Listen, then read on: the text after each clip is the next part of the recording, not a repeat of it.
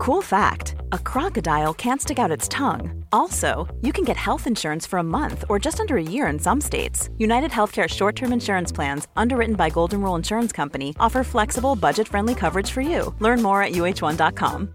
Hey, I'm Ryan Reynolds. At Mint Mobile, we like to do the opposite of what Big Wireless does. They charge you a lot, we charge you a little. So naturally, when they announced they'd be raising their prices due to inflation, we decided to deflate our prices due to not hating you. That's right. We're cutting the price of Mint Unlimited from $30 a month to just $15 a month. Give it a try at mintmobile.com slash switch. $45 upfront for three months plus taxes and fees. Promo rate for new customers for limited time. Unlimited more than 40 gigabytes per month. Slows. Full terms at mintmobile.com. Du lyssnar på en podd från Media House by RF.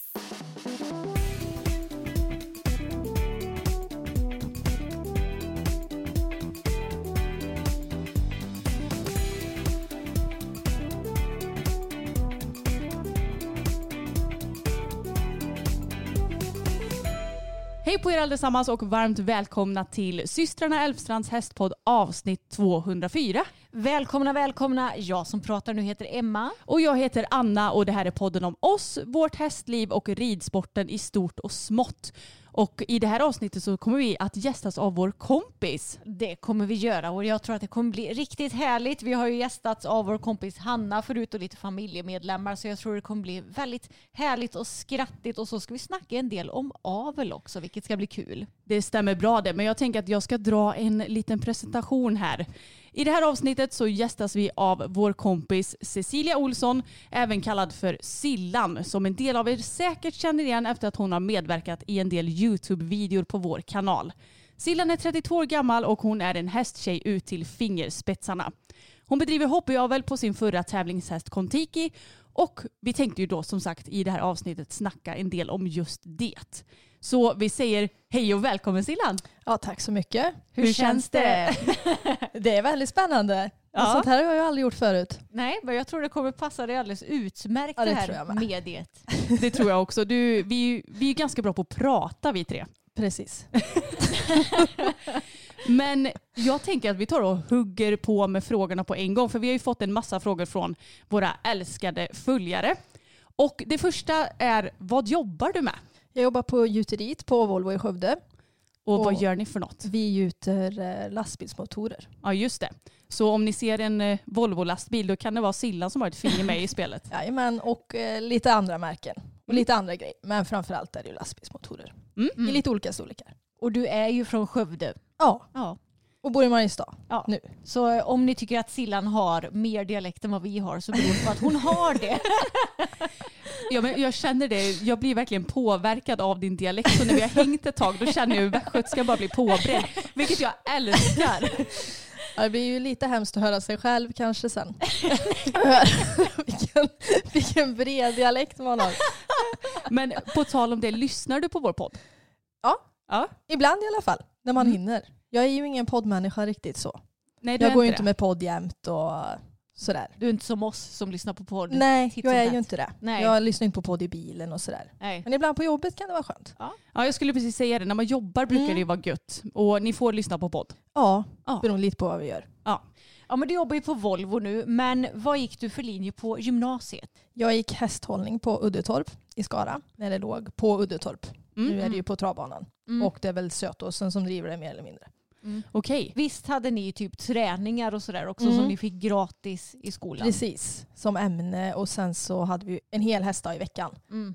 Så då var vi bara i stallet Ja. och red och longera. Och sen kan man ju välja körning och en del gick ju trav. Mm. Just det, men du gick ridning. Alla tre år. Men det är fler som har frågat hur blev vi kompisar egentligen? Men det är väl via Jenny som jag gick med på Uddetorp, Ja, eran ja. barndomskompis. Jajamän. Precis. Som Och- är härifrån Vara. Mm. Ja, och jag, jag minns inte ens hur många år vi har umgåtts nu. Alltså jag tror ju ändå att vi började umgås kanske bara utan Jenny när ni flyttade hit. Ja. Ja. Det kan nog, för Jag, jag, tror inte vi umgick så mycket när ni bodde hemma. Nej, vilket år kan vi ha träffats? Kan det ha varit typ efter att ni tog studenten? Ja, jag tror för det. 2011? 2011 eller Ja, 2010. något sånt. Ja, så det är ju ett antal år sedan nu. Men eh, ja, sen så har ju det, vi har ju lärt känna varandra mer och mer. Vi festade ju en hel del när vi var Mm. yngre. Det gjorde vi ju verkligen. Det blev inte så mycket längre då. Men back in the day så var ju vi, vi tre bland annat då partyprinsessor. Så då hängdes det ju en del. Och eh, ja, numera så hänger vi typ i stallet och Ja. rider och umgås, går ut och käkar kanske. Mer vuxna saker. Vi är mer vuxna och, och på semester har vi gjort också. Inte att förglömma. Nej. Men sammanfattningsvis, vi blev ju kompisar tack vare vår gemensamma vän Jenny. Ja. Vad är det bästa och sämsta med mig och Anna då? Jag tycker ni är väldigt inspirerande och väldigt roliga båda två. Tackar. Eh, väldigt olika Ja. skulle jag väl vilja säga. Berätta om vilka våra olikheter är då. Emma är ju inte så ordningsam till exempel. och det är ju Anna väldigt ordningsam. Eh, Emma är ju kanske lite lat. Eh, Nej men inte så lika skulle jag väl inte vilja säga. Men det här är ändå lite kul. Det slog mig nu ändå att våra, för vi har ju nästan bara gemensamma kompisar jag och Emma och att vi umgås ihop. Ändå att våra kompisar går ihop med oss båda med tanke på att vi är ganska olika. Ja det är ni verkligen. Ja. Ja men vi är olika men vi har väl ändå lite så här gemensam grund kan man väl säga. Emma Ja. har ju liksom inget humör överhuvudtaget. Nej, Det är liksom... jag, jag är väldigt jämn Ja. Är Jag är, det, som, jag är som en vallack och Anna är som ett stora. ett väldigt eh, ett rödhårigt sto kanske rent av. är, är det min negativa sida då? Mitt humör? Ja, jag märker ju inte. Det går, har nog aldrig gått ut över mig. Nej. Det tror jag inte. Nej. Det har jag nog aldrig varit med om. Du är inte så irriterande eller? Nej, Nej, det, det är det som gör att vi går så bra ihop och kan åka på semester. Att vi, vi stör ju oss aldrig på varandra. nej. Och gör man det så säger man nog Ja exakt. det. För vi, jag vet inte, vi, vi flyter liksom med, vi har lite samma inställning att man kan så här chilla lite ibland. när Ja, man är hitta på saker ibland. Ja precis. Så vi, jag tror att vi tre är ganska så lika i personligheten också Ja. överlag. Ja det, Det tror jag jag med. Mm. Men, men har vi några dåliga sidor då Sillan? Anna kanske ibland låter Emma vara lite lat. Så man kan säga att det stora, hela, det, det stora sämsta med att Emma är lat. Eller så är jag bara smart som får Anna att göra Precis. saker åt mig.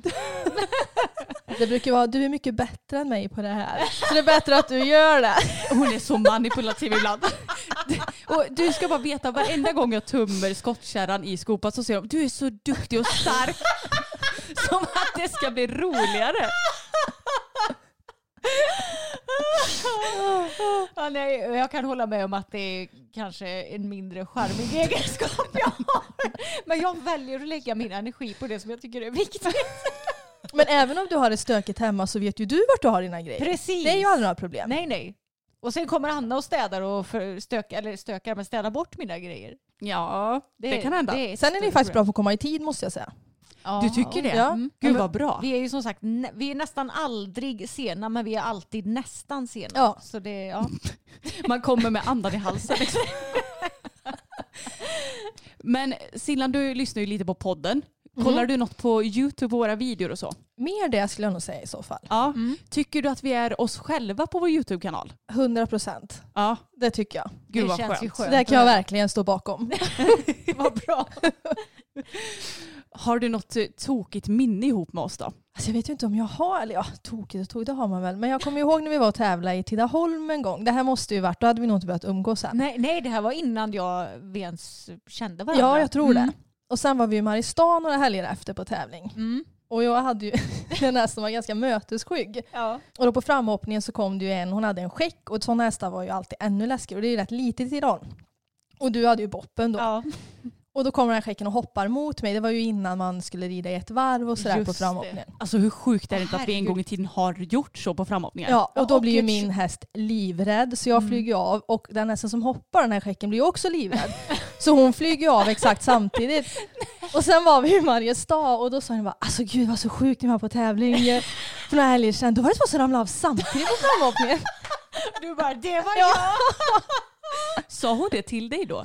Ja. Ja, för då var du säkert där med Jenny eller? Ja, Jenny, jag Mm. tror att jag tävlar också och Jenny tävlar ju med. Just det, Ja. hon, hade ju en annan Det var ju när du hoppade in och 20 på boppen. Mm. Det här kommer jag ihåg så väl. Ja, Men gud, jag har helt förträngt det här om att ni trillade av på framhoppningen samtidigt. Men det var ju säkert för att vi inte kände det Ja. då. ja. Nej, jag kommer ihåg det, men också så himla sjukt att man hoppade fram åt båda håll samtidigt i ett 2040 ridhus Ja, för det är på ju superlitet det ridhuset. Ja. Ja, herregud. Ja, ja det, det var faktiskt lite roligt. Det var ju tur att Emma inte sa bara alltså den så red på, visst hade du Majova då? Ja, en brun, ja, eh, mörkbrun häst. mörkbrun liten Va? häst. Ja. Ja. hon som satt på en mörkbrun häst, herregud vad hon red dåligt och så bara, det var jag. Nej. En het liten sak var det. Eller det är hon väl säkert fortfarande men nu är hon Ja. ju väldigt gammal. Ja. Kanske inte lika pigg längre då. Nej, ingen mer eh, knasig grej som du kommer ihåg? Alltså jag vet, kommer ni ihåg någonting? Alltså vi har ju gjort många knasiga grejer men alla är ju inte lämpliga att ta upp i podden. Nej, det var kanske det mer. Ja, men, man, man kan ju säga som så här att din kille, här, hans första intryck av Emma det var ju att eh, hon, dagen efter när vi festade då åt vi nästan alltid pizza. Och Emma, hon skulle ju ha sina pizzabrallor, det innebar ett par väldigt fladdriga byxor. Så han kallar väl henne för pizzabrallan ett Ja, tag. pizzabyxan. Ja, Ja. pizzabyxan. That's me. Det är lite kul.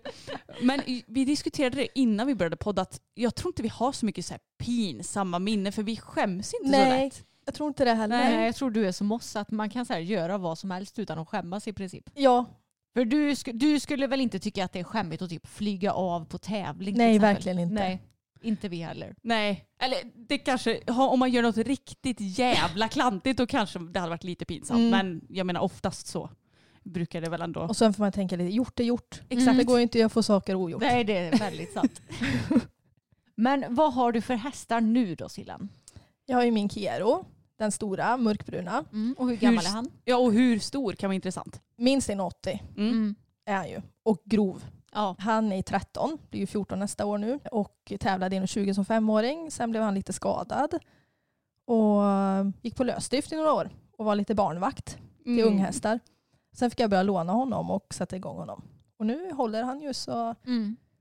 Jag köpte honom 2020 kanske. Mm. Ja det måste det vara va? Jag tror det. Och jag och Anna vi är ju kär i Hero. För det det, är ju många som är det Ja, i den där hästen. för det första så är han ju typ den sötaste häst jag någonsin sett. Och sen Och han så den gladaste. Den gladaste. Han är så jävla snäll och jättehärlig att rida. Mm. Både jag och Anna har ju ridit honom. Han är så himla mjuk och fin och även om han är stor så känns han inte så Nej stor. han är inte så lång heller. Nej, han, han är faktiskt ganska så lik Boppen tycker jag. För Ja. Boppen var ju också väldigt ridbar och jag har ju suttit på andra hästar som har varit 1,80 plus. Och det har ju känts som att styra runt en elefant Mm. ungefär. Men så är det inte med Kero utan Och han så är är det så skönt, smidig. han är ju alltid tjejriden liksom. Ja. Det är bara tjejer som har ridit. Ja. Ja det kan faktiskt vara skillnad. Mm. Det, det är lite lustigt men nu när du säger det så är det ju verkligen så. Ja. Mm. Men, Det enda minuset han har är väl att han inte tycker det är så roligt att rida ut själv då. ja. Men det är precis som Boppen vill inte han heller. men alltså de måste väl ha något, någon hang-up tänker jag. Ja. Precis, hästarna. man kan ju inte vara helt perfekt. Nej. Men visste han efter Odermus R Lux Z va? Mm. Yes! Vilken Det- koll du har. Mm. Mm. Och sen har du ju lilla Ester. Mm. Tennessee, som hon heter egentligen. Hon är väl kanske inte lika underbar och snäll på alla sätt och vis. Man, man brukar ju säga att våra hästar är så olika men dina är ju fan raka Ja, motsatser. väldigt typ. Hon ser ut som en övervuxen New Forest ungefär. uh, världens sötaste häst skulle jag nog vilja säga. Hon är ju otroligt söt. Mm. Men eh, hon lever lite på det tror jag. Och hon, till skillnad från Kero är hon ju mycket mindre också. Mm. Hon är ju knappt 1,60. Mm. Men ganska rejäl Ja. ändå. Och het. Mm. Och, Kero är ju pigg men han är ju absolut ingen het kille Nej. skulle jag ju inte kalla honom. Nej. och Ester tävlade ju i hoppning också. Mm. Bara hoppning. Mm. Det är väl ingen dressyr. Precis. Just det, hur högt har du tävlat Kero? 1,20. Och Mm. lätt B-dressyr? Ja, Ja. Och Ester, 1,10 hoppning. mm. Mm. och hur gammal är hon? Hon är sju. Just det. Och det ska tilläggas att eh, jag och Anna har en tendens att eh, komma på egna smeknamn till Sillans hästar. Så Kero kallar vi för Kirre och eh, ja, Ester, hon heter ju egentligen Tennessee, henne kallar vi för Tessan. Som egentligen kanske är lite mer passande. ja. Jag tycker hon ser ut som en Tessan. Hon, har lite, hon har lite Tessan-auran. Men hennes stam minns jag inte, det är Dylan N. Cardento. Cardento, just det. Mm. Så det är de två som du har som du rider just nu? Ja, och så är det Kontiki då. Ja, lilla avelsstort. Ja, hon är 17 år. Och hur blev hon avelsstor då? Hon fick eh, pålagringar i båda strålbenen fram. Mm. Och sen hade hon väl lite inflammationer och det i lite ligament. Det var väl det hon blev halt av först. Sen så magnetröntgade jag och då hittade de det här i strålbenen också. Men trodde Mm. väl inte att det hade egentligen så stor betydelse. Mm.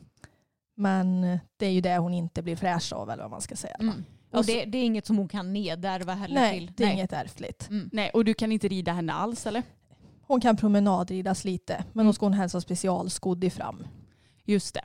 Eh, och, ja, hon trivs väldigt bra med att gå på sin lösdrift. Och hon är ju ingen sådär...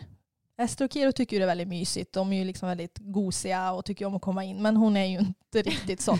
Lite mer egen. Det är hon. Väldigt snäll. Mm. Världens snällaste men ganska egen. Ja. Mm. Men vad hade ni för karriär innan den här skadan tog stryk på den? Hon gick också 1,20 Mm. och fick ett föl när hon var fem innan jag köpte henne. Mm.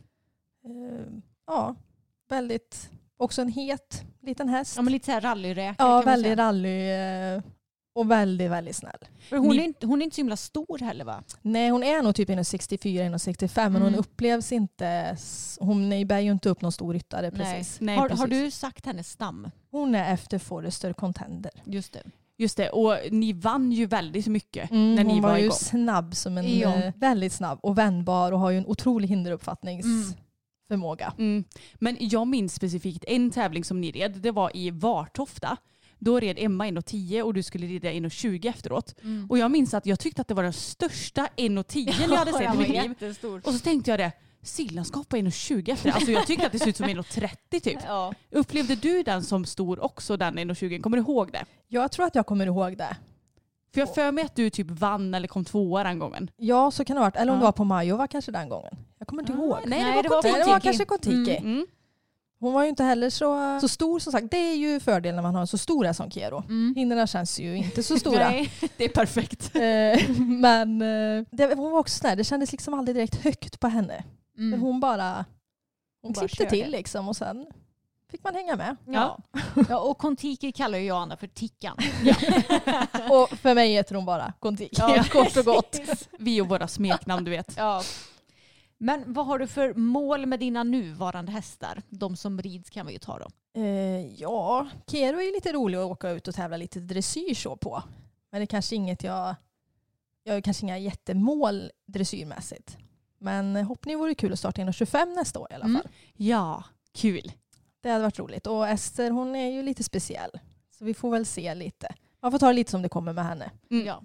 Men är du som oss att du är lite höjdrädd eller har du mål egentligen att du hade, ja men vad kul det hade varit att rida 1,40 eller? Nej, jag tror inte jag hade. Dels är det ju så mycket runt omkring när man ska tävla så högt. Alltså det man får åka längre på tävling och det krävs ju lite mer.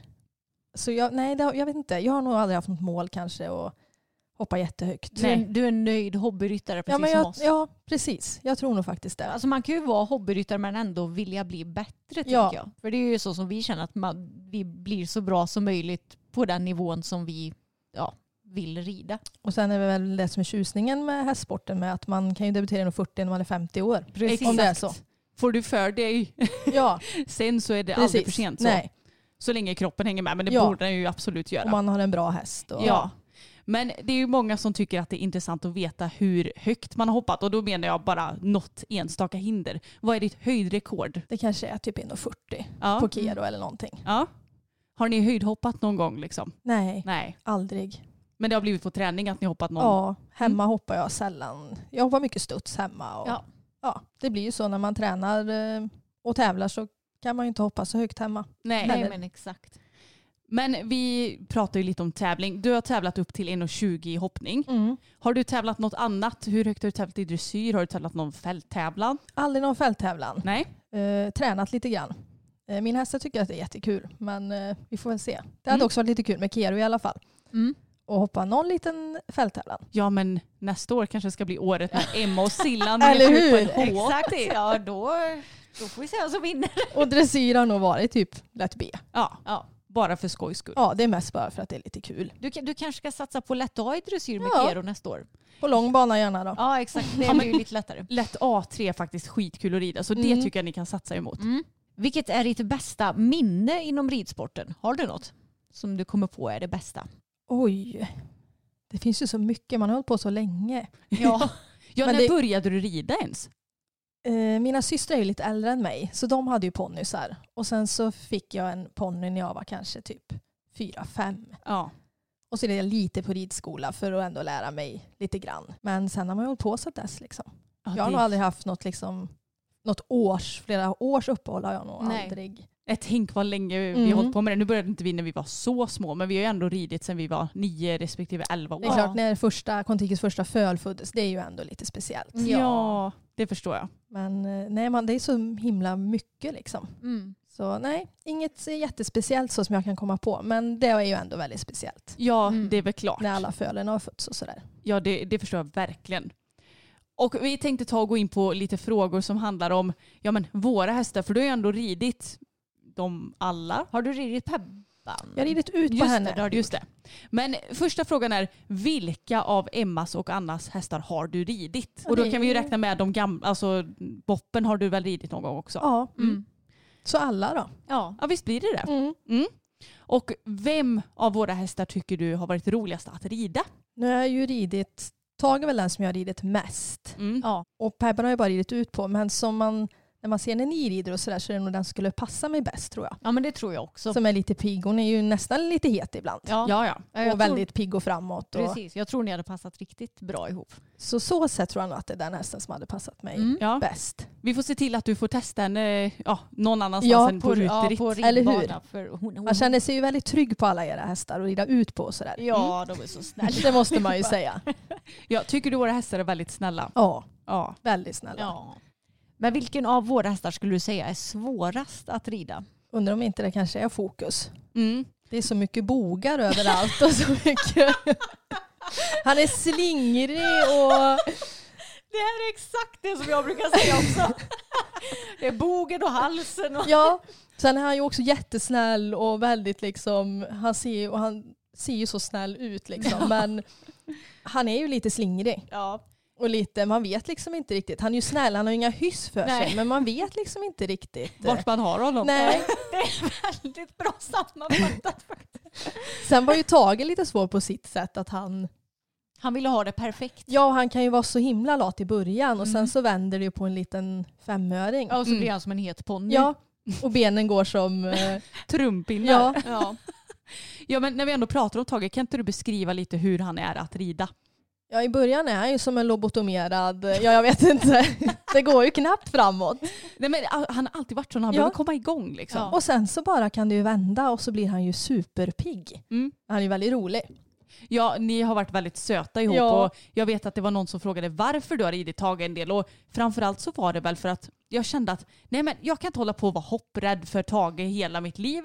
Sillan hon är duktig, hon är modig, hon är stabil och du har ju ridit många knepiga hästar genom åren. Ja. Ja. Så Så kan det vara bra att ha någon som är lite neutral också Ja, när man, precis. Exakt. Och till sin häst. Ja och framförallt så är du ju inte hopprädd. Nej. Så då, då tänkte jag att då kan Sillan få hoppa honom lite grann och så har du också tävlat en del. Mm. Eller en del, det lät som att du har tävlat hur mycket som helst på honom. Men några starter. Ja, lite grann. Ja. Till och med placeringen 90 centimeter med Tage. Precis. Mm. Det har ju gått väldigt bra. Ja. Ja. Och jag är så sjukt tacksam för det. För utan att du hade visat att det går så tror jag aldrig att jag hade vågat Du har ju också i tävlat Ja det har jag. efter, eh, efter dessa. Ja, för du, du var ju lite den som kom, eller fick igång Anna att tävla Tage Mm. För då blev du lite säker, du såg att ja, men det funkar med Sillan på tävling. Så då, då kom ju du igång och började hoppa honom mer och sen så funkade det ju för dig också. Ja men precis och jag är jättetacksam för att vi gjorde det upplägget. Det funkade väldigt bra. Och eh, jag är också så glad över att vi fick en liten liten hoppkarriär där i slutet av hans eh, tävlingsår också. Mm. Ja, verkligen. Mm. Så det är roligt. Men hur känner du nu då? För att Tage han har ju gått och blivit en liten pensionär. Ja, men det är lite tråkigt. Ja. Men ändå är han ju värd det. ja. Han är ju ändå hyfsat gammal nu. Ah, får han fyller säga. 24 nästa Ja. år. Mm. Så det, det är ju helt klart, eh, det börjar ticka på de där Ja, åren. verkligen. Men hur upplever du fokus när du har hoppat honom? Märker du av hans trauma eller osäkerhet något? Jag har ju inte märkt av det så mycket, men jag är ju som sagt var väldigt neutralt inställd till honom. Mm. Jag har ju, även om jag har sett hur han kan, att han ibland inte vill gå över bommar och Men han hade ju säkert, om jag hade hoppat honom så som du gjorde ett tag Emma, så Mm. hade han ju säkert inte velat hoppa med mig heller sen. Men han Nej. är ju så rolig. För som när jag har hoppat honom lite grann i perioder. Så här, de första gångerna det har gått jättebra och sen så kommer det till ett pass när han bara nej. Du vi tänker inte Och dit hade vi mer." nog också kommit tror jag. Ja men kanske. Om jag hade hoppat honom och ridit. Ja för du har ju mest hoppat honom så här, någon gång här och där. Ja. Och sen så när Anna hoppar upp han bara jajamän nu kör vi matte. och sen hoppar jag upp igen. Nej men jag tänker inte hoppa med dig. Och han gör ju liksom inte heller några katastrof. Han stannar ju långt innan. Man Ja, får ja. ju inte, det Nej. syns ju att det går inte att få fram honom. Alltså liksom. det, bensinen tar verkligen slut. Ja. det är inte så att han bjuder och sen liksom bara Tvärnitar nej, så som Tage gjorde. nej. Nej, det, och tvärvänder och liksom. Nej. Utan det det går tvärtom. bara inte. Nej. Men han var jäkla fin den gången. Nu är det ju många år. Det var nog kanske 2020.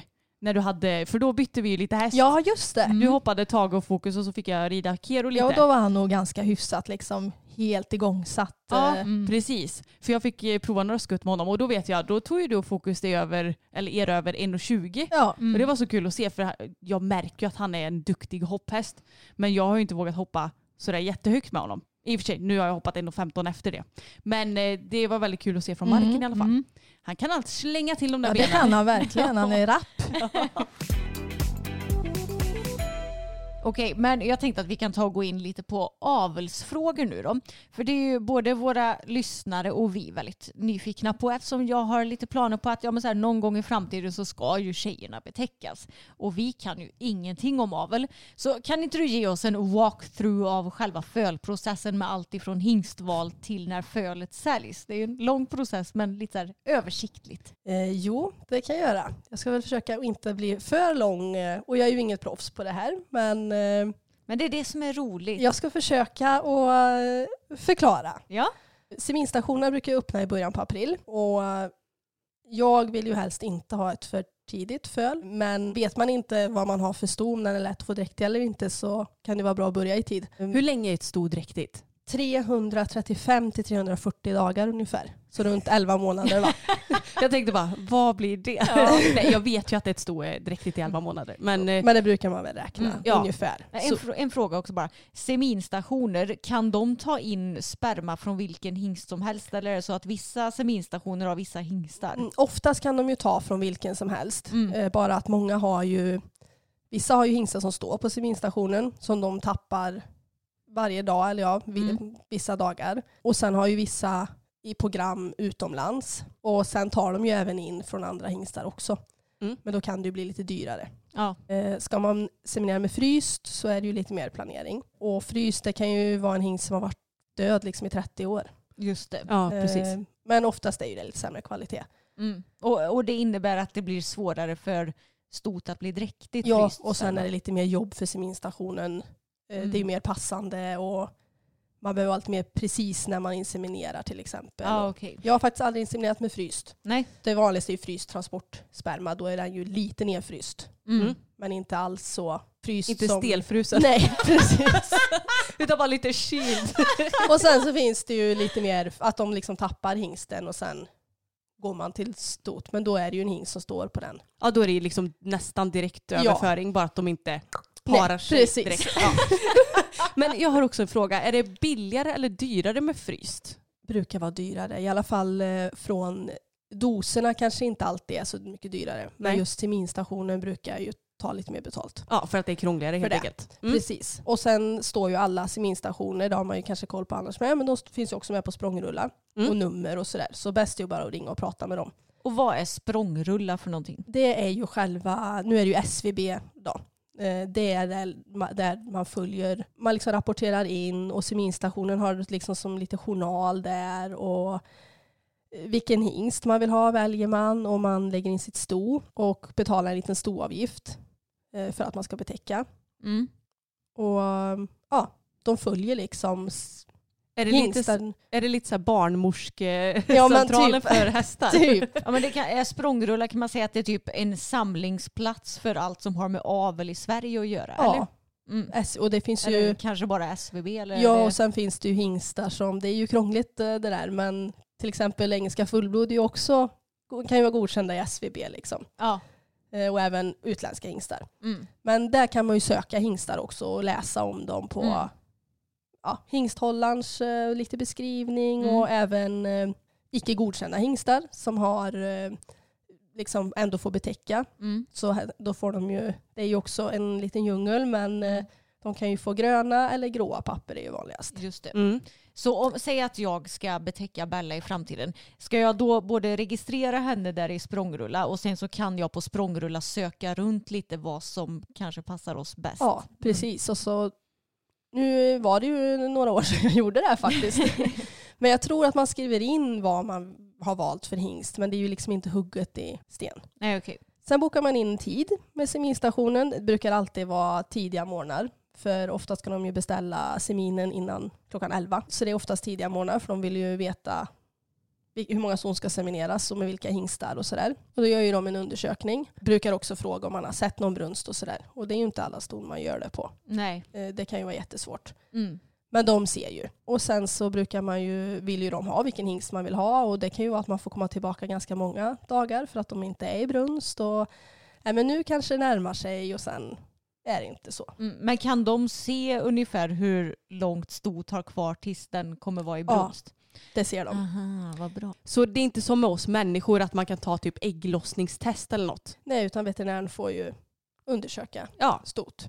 Det som är lite svårt, det kan ju vara lite krångligt att åka om man har föl vid sidan till exempel. Då kan det ju vara smidigt att ställa sto och föl där på seminstationen. Mm. Eh, Men bäst är väl om stot får vara hemma. Att man åker fram och tillbaka. Ja. Men har man långt, det vet man ju inte. Alltså en del har ju långt. Vi har det ju bra här. Vi har ju ganska många seminstationer i närheten. Mm. ja, precis. Sen är det ju inte alltid, om man kanske väljer en hingst, så är det ju inte alltid att det kanske går att ta just den. Då, antingen, då står man ju i valet och kvalet antingen hoppa över en brunst kanske om man gärna vill ha den hingsten. För det är ju olika utländska hingstar skickas ju inte varje dag. Det kan vara röda dagar i andra länder som man inte vet om. Det är röda dagar här. Det är inte alltid, och är man lite osäker också på om man inte är, har bestämt sig helt så finns, kan man ju alltid rådfråga de på seminstationen också. Mm.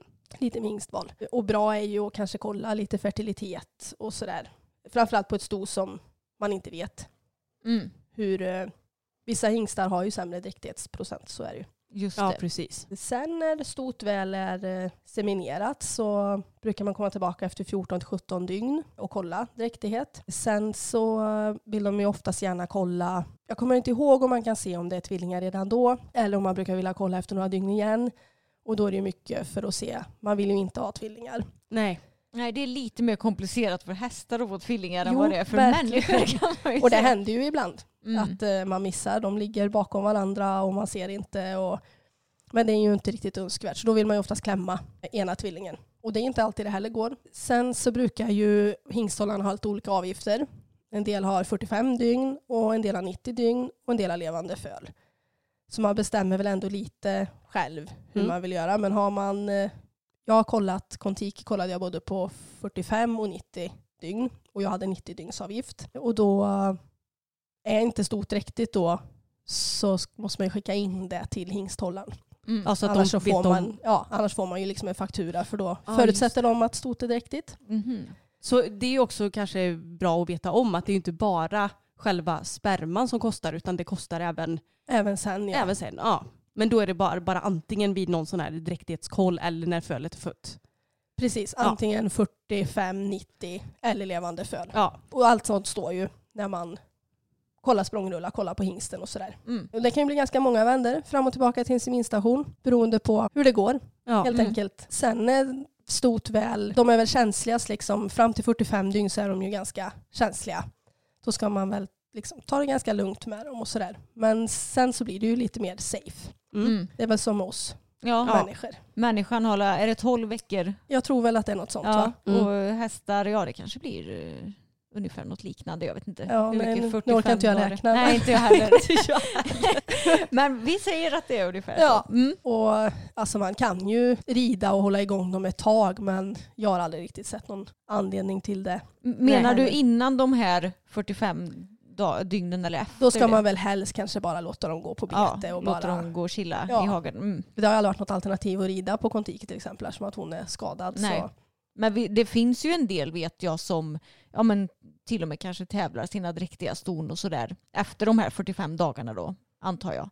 Eh, hur länge kan man göra det?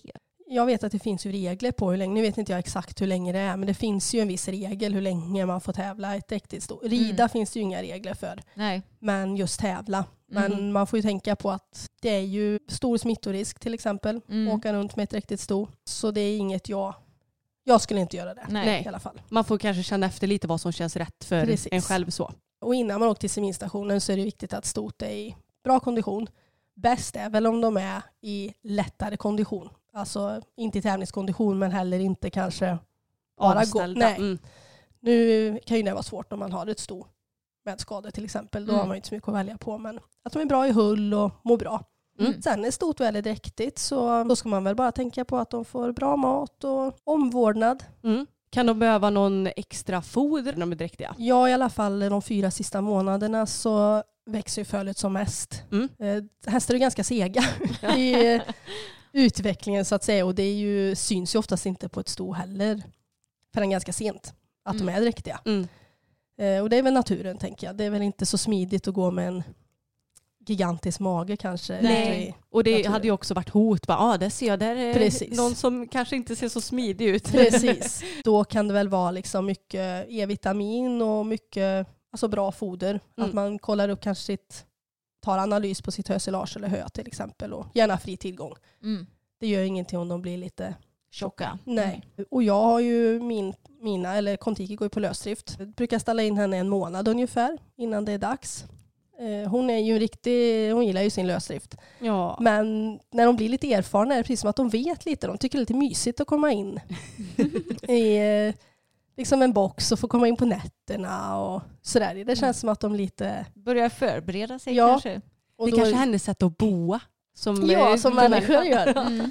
Och att det är en ren box, gärna att man kanske har använt något medel eller sådär. Så att den verkligen är ren. Mm. Och lagom stor. En fråga bara, efter de här 90 dygnen, då åker du inte in och kollar henne något mer på Nej. seminstationen? Nej. Om man inte misstänker att, ska- att de kanske Mm. att det har hänt någonting. Ja, liksom. precis. ja, fram tills det är ju en ganska lång... De är ju dräktiga länge. Ja. Man väntar ju länge. Mm. Eh, Och sen eh, blir det ju ännu mer... De är ju inte så tydliga hästar. Eller ja, det går ju väldigt fort. Det är inte så att de går i flera dagar kanske. Och, utan det går ju väldigt, väldigt fort Mm. när det väl är dags.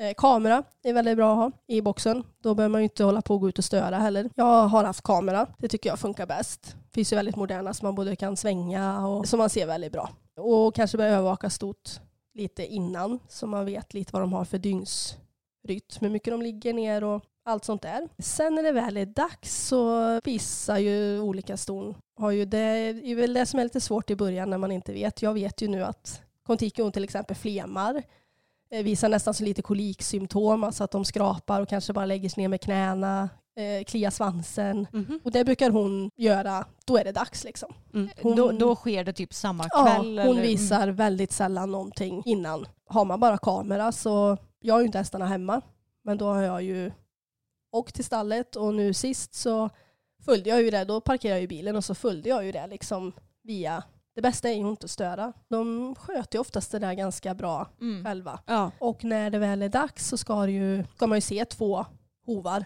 De dyker ut liksom, eller vad Ja, man ska precis. säga. Och en fosterblåsa ser man ju, den är ju liksom blå, Mm. blåvit, eller vad ska man säga. Mm. Det låter så Eh, hemskt bara. Blåvit. kan Kommer vara bra och, ja, kan vara bra att antingen linda svansen eller på något sätt knyta upp den. Ja. Om man hinner. Om man ja. hinner ja, precis. Sen brukar de ju oftast vara oroliga. De går, kanske lägger sig ner, ställer sig upp.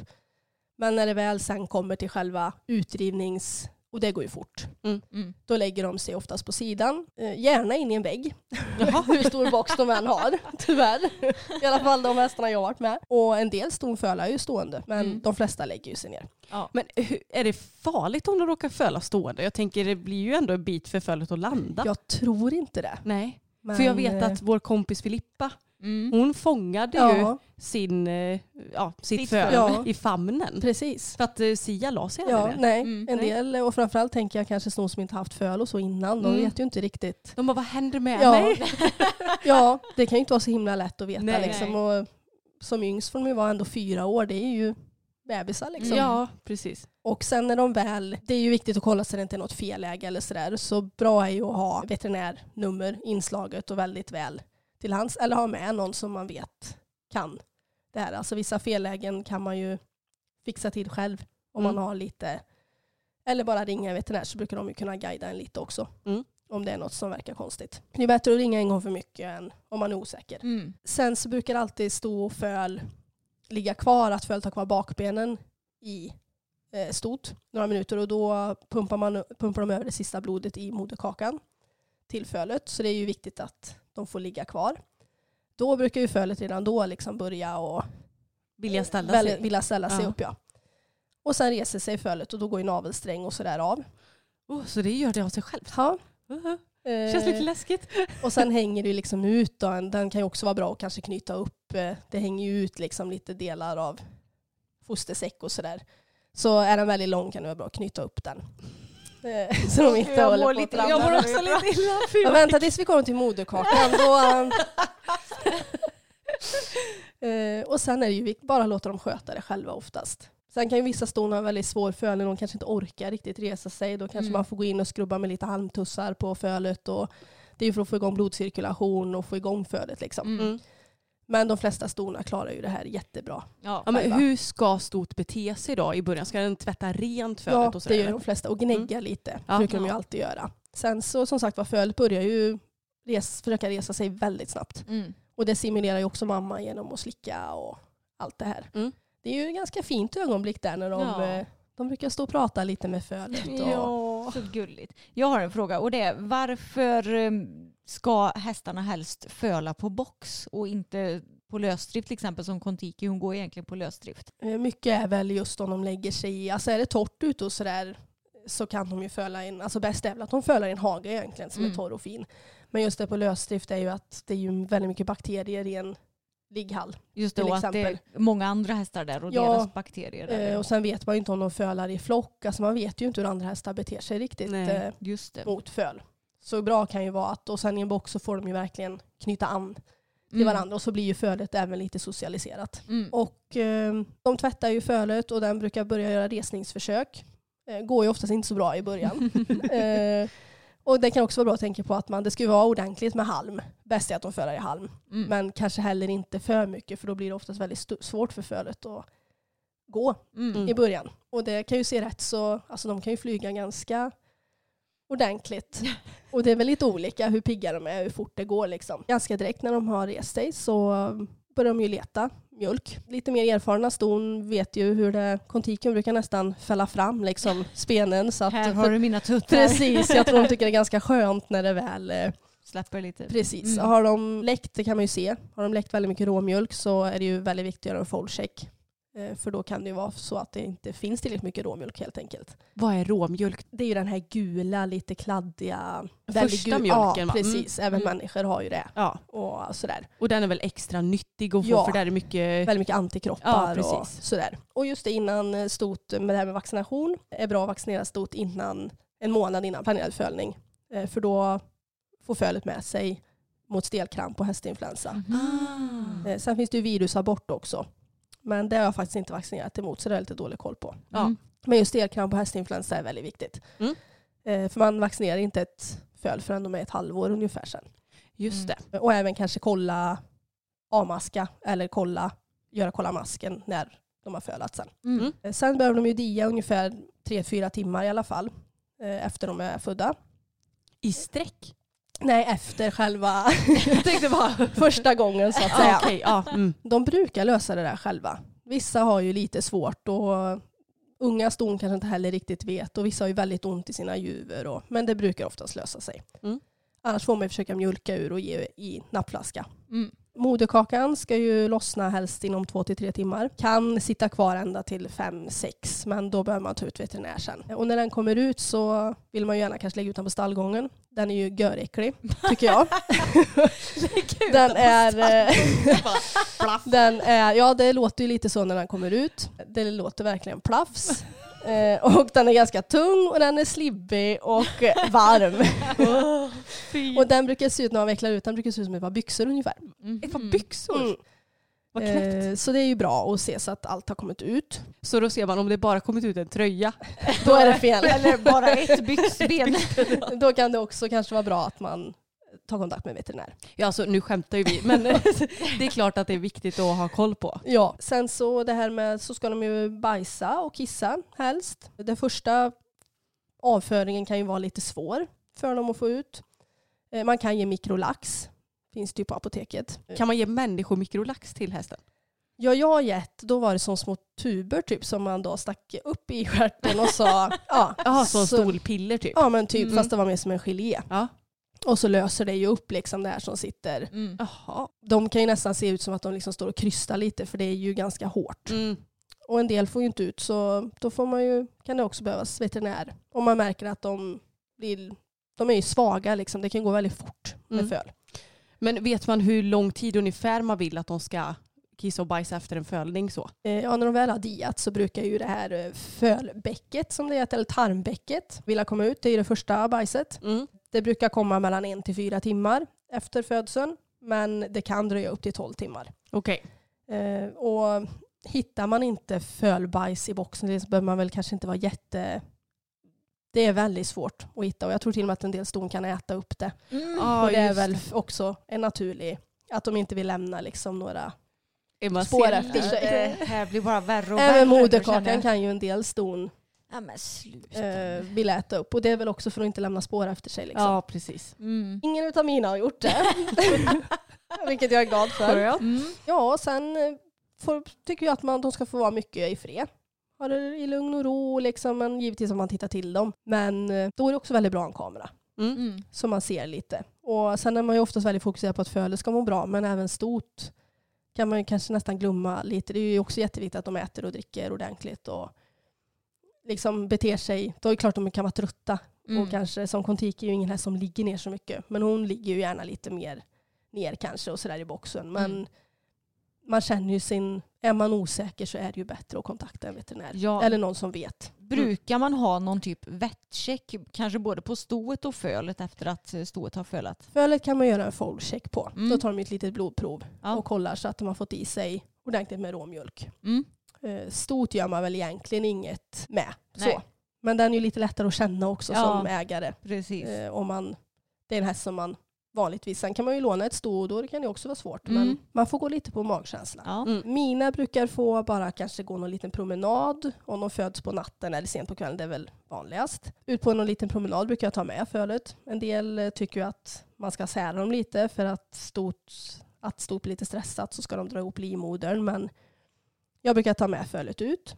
Eh, De ser väl inte jättebra i början. Så jag brukar gå lite på ridbanan och så får de hänga med. Och sen kanske att någon är med och stödjer lite Mm. med fölet. För de, det är ju samma där, de har ju kanske inte knutit an riktigt. Nej.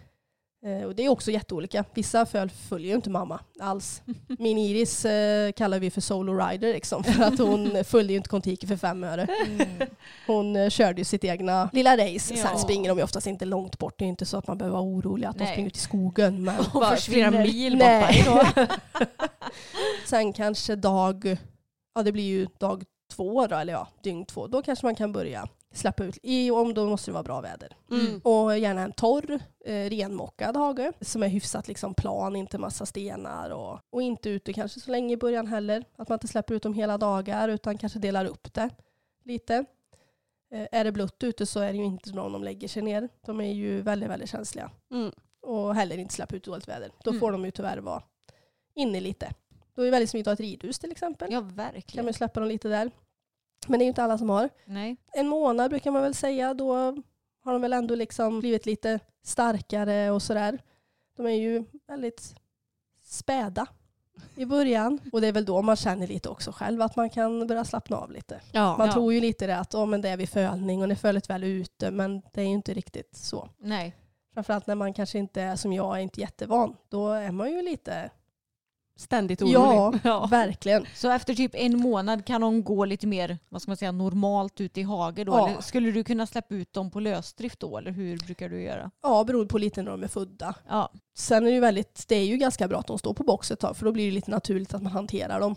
Mm. Eh, sätta på grimma och sånt till exempel är ju ganska bra att börja med rätt så tidigt för att det är lite lättare att tampas med ett mindre föl än ett föl som är fyra månader. Mm. Ja.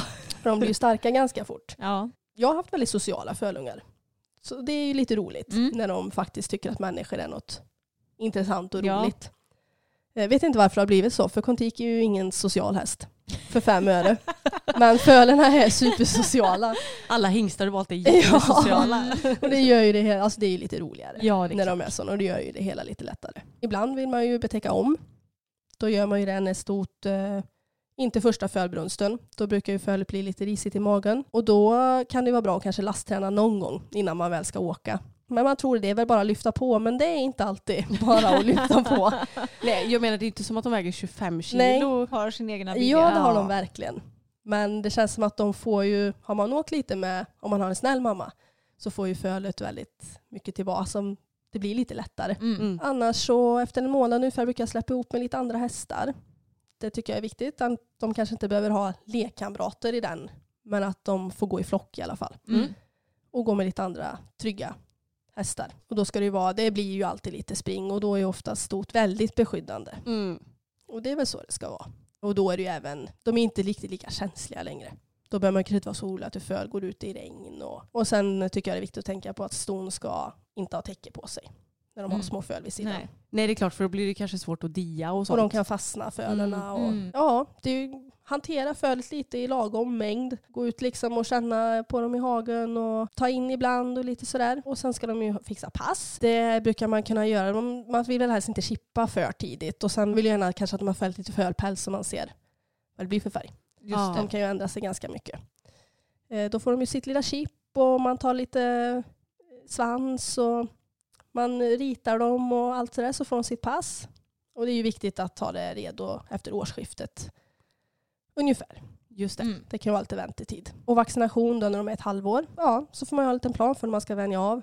Jag har ju sålt ett av mina föl. Var ju sålt redan som föl. Eh, annars så Iris till exempel. Hon gick ju med Kontiki egentligen hela tiden. För hon var ju direkt igen då. Så hon vande ju liksom av henne själv.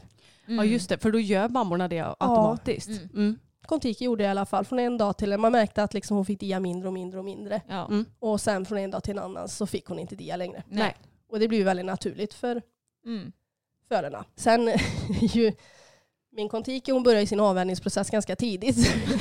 alltså, de är ju ungefär en och en halv månad när hon börjar liksom att Du kan klara dig själv. Slussa ut dem till andra kompisar. Då brukar man se att hon smyger iväg lite. Så hon har koll på fölet men så smyger hon iväg lite. Och, Hon, så, är, hon är så härligt osocial. Ja, det är hon. Mm. och hon älskar sina föl men eh, ja. vill att det ska bli självständiga Ja. individer. Så nu den senaste här fick ju Iris då tre år var morsa åt.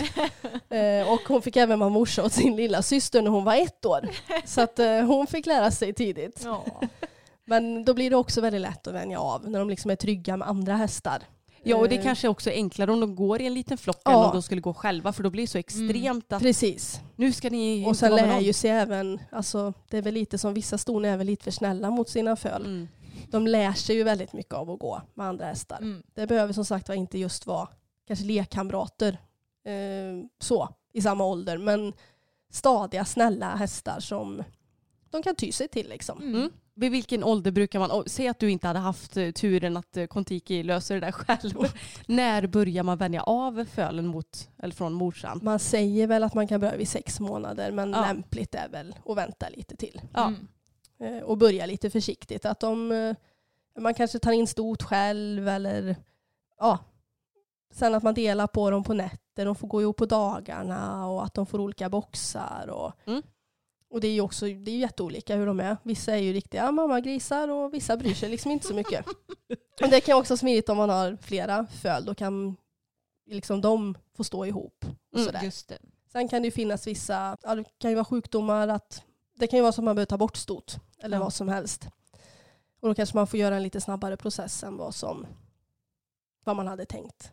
Mm. Men eh, jättebra är ju om stot är dräktigt och de sköter det här själva. Mm. Det gör väl de flesta då. Det blir väldigt naturligt. Och viktigt eh, när, eh, med hovslagare, tycker man att födet ser lite skev ut i sina ben eller inte riktigt, då kan det vara bra att ta ut en hovslagare ganska tidigt. Så man kan eh, korrigera sånt. Sen är de ju, alltså de ligger ju trångt, det är ju, mycket, det är ju långa ben. Så de ligger ju väldigt trångt så att de, och de kan ju gärna liksom gå lite på sina, liksom, gå på Kota, koterna ja. lite i början och så är de ju så mjuka. Men eh, ja, en bra hovslagare ser ju Mm. om det behöver göras någonting. Mm. Och de vet ju även, ser ju när fölet behöver märkas och sådär. Men att man följer i alla fall mammans intervall. Och det är ju väldigt olika när man säljer ett föl.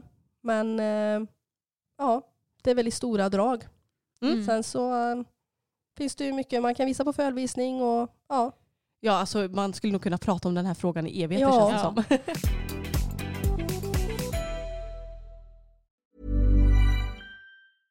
Ryan Reynolds here from Mint Mobile. With the price of just about everything going up during inflation, we thought we'd bring our prices down. So to help us, we brought in a reverse auctioneer, which is apparently a thing. Mint Mobile unlimited premium wireless. Ready to get 30, 30, bit to get 30, bit to get 20, 20, 20, bit to get 20, 20, bit to get 15, 15, 15, 15 just 15 bucks a month. So, Give it a try at mintmobile.com slash switch. $45 upfront for three months plus taxes and fees. Promo rate for new customers for limited time. Unlimited more than 40 gigabytes per month. Slows. Full terms at mintmobile.com. Everyone knows therapy is great for solving problems, but getting therapy has its own problems too, like finding the right therapist, fitting into their schedule, and of course, the cost. Well, BetterHelp can solve those problems. It's totally online and built around your schedule. It's surprisingly affordable too. Connect with a credentialed therapist by phone, video, or online chat, all from the comfort of your home. Visit betterhelp.com to learn more and save 10% on your first month. That's BetterHelp H E L P. Men finns det något sätt som du förbereder dig på med eh, kunskap och sånt inför fölning? För det är ju mycket som kan gå fel både under och ja, efter en fölning. Bra är om man känner någon som vet lite. Som Eh. vi känner dig nu. för oss. Eller om man till och med lämnar bort sitt sto och ställer det på sådana som tar emot ston som Mm. har kanske tio fölningar varje år. Mm. Ja. Eh, Det kan ju också kännas väldigt tryggt. Mm. Eh, Annars så finns det ju alltid mycket information på nätet och eh, man kan ju ringa och fråga veterinär och det är Men- bättre att ringa veterinär. Är man orolig över någonting framförallt när fölet föds eller har fötts eller då är det ju bättre att ringa en veterinär eller någon annan väldigt kunnig Ja. person. Men du har ingen specifik bok som du brukar läsa eller något sånt där? Nej, Nej, det har jag inte gjort. nej. men det Det- finns ju säkert Det bra mesta går sådana. att hitta på, på nätet och sen gör ju alla olika. Ja. ja, men det är väl som eh, vad som helst tänkte jag säga. Ja, Det är ju alltid olika åsikter kring allt. en del tycker ju att de ska föla på lösdrift och börja gå med flocken direkt och vara ute i alla väder liksom. Men Mm. Ja, du kan ju bara tala om hur du precis gör. hur jag brukar göra. Exakt. Men vilka resurser är viktiga att man har innan man börjar ge sig in på det här med att ta föl då? Det är väl framförallt att man vet att man har en stor ordentlig box. Mm. Att sånt är fixat och att man har en bra övervakningskamera. Mm. Och att man känner att eh, man vet lite vad man har gett sig in på. Ja. Men du har ingen sån här, det finns ju, man kan ha som en longerjord eh, som kallas för fölvakt va? Precis. Har du någon finns, sån? Jag hade tänkt ha det på Kontiken nu nog förra sist. En som man fäster i grimman när de lägger sig på sidan så larmar den då. Ja just det. Utan den här Mhm. jorden. Mm. Men eh, jag tyckte faktiskt inte att det var... Man, satt, man kollade ändå i kameran och jag ställde ändå klockan. Mm. Ja. För man vet ju liksom inte. Så, att, Men man är väl stressad och på tårna ändå Ja. tänker jag. Så. så nej, jag kände inte att det hjälpte mig så mycket. Nej. Faktiskt. För det, det är väl som med allt annat att det finns ju hjälpmedel och vill man ha det så kanske det funkar Ja. utmärkt men det måste inte vara så. Nej, Mm. och sen kanske det är skönt som sagt var när man, man inte vet Mm. liksom med ett sto. Precis. Nu känner jag och Kontiki varandra väl. Ja, Så jag vet ju hur hon fungerar. Exakt. Men hur mycket kostar det att avla fram ett föl då? Jag tänker att vi tar verkligen från bara själva avelsprocessen tills att den har pluppat ut så inte någon underhållning efteråt då. Alltså det krävs ju, har man en häst som Kontiki äter ju sällan något kraftfoder om hon inte är dräktig. Mm. Men när hon väl är dräktig så är det ju, det är ju ganska rejäla mängder kraftfoder. Så foderkostnaden ökar. Foderkostnaden ökar ju markant, Mm, det kan man ju säga. Och även efter. mm, Mm. Hon är ju, har ju alltid varit en lite svårfödd häst så mycket mat mm. går det helt klart åt. Sen har jag ju haft tur som sagt var. Hon har ju tagit sig väldigt snabbt och smidigt. Men jag, jag vågar ju inte räkna på sånt här med hästar. Nej, nej, man får ju bara det. ångest. Ja, Men vi räknar ju heller aldrig. Men om du får gissa så här mellan tummen och pekfingret. Jag tror ändå kan- att jag gissade lite på Iris till exempel. Nu gick det Mm. väldigt smidigt. Men 25 kanske. Ja. Ja. Så man kan säga att när ett föl ploppar ut ur morsan så kostar den, eller så har den kostat runt 25 000, kanske mer, 30. Ja, och väldigt mycket engagemang och eh, orolighet. Och stress. ja, Och även sömnlösa nätter. Och jag skulle säga om en sån här magkatarrmediciner. Ja. Nej, Mm. nej jag skojar. För då kan man ändå fatta att det ändå kostar en del att sälja föl eller hästar överlag i Sverige. Ja. Med tanke på hur mycket det kostar att bara avla fram. Man tycker ju ändå sådär när man scrollar runt bland hingstar att ja, men språng oftast på de här ändå normala hingstarna vill säga. Det brukar vara typ 7000. Mm. Och sen eh, lite dräktighets 90 eller 45 dygns. Tänk mig att det där är inte så dyrt. Nej. Men det är inte hela sanningen riktigt eh, Nej, om man alltså, säger så. När vi tar föl då kanske jag faktiskt ska sätta mig ner och göra en kalkyl på alla kostnader så man Mm. får så här svart på vitt att exakt så mycket har det kostat. Det hade varit, det hade varit kul. intressant. Sen är det ju superroligt med föl. Ja. Det är ju helt underbart och jättekul.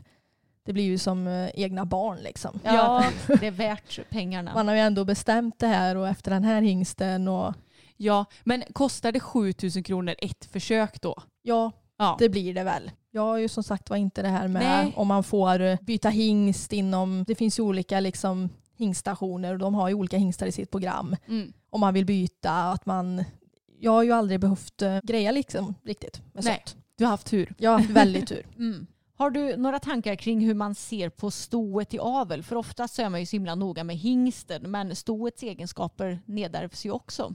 Ja, det är ju ändå hennes eh, mentalitet, alltså de, de går ju med sin mamma liksom. Ja, Mm. precis. Och vi, har- Eh. vi har pratat lite om det på det förut, att det känns som att så många tar föl på ston som typ inte har funkat i ridningen, alltså som, har, ja, men som kanske har haft psyken som inte har funkat. Men sen så är man så noggrann med vilken hingst man väljer, men man tänker inte så mycket på stoet och stoets ridbarhet och hur den är att hantera och sådär. Nej, det är ju jätte, alltså det är mycket som kan nedärvas. Sen som en sån som Kontiki, hon är ju supersnäll.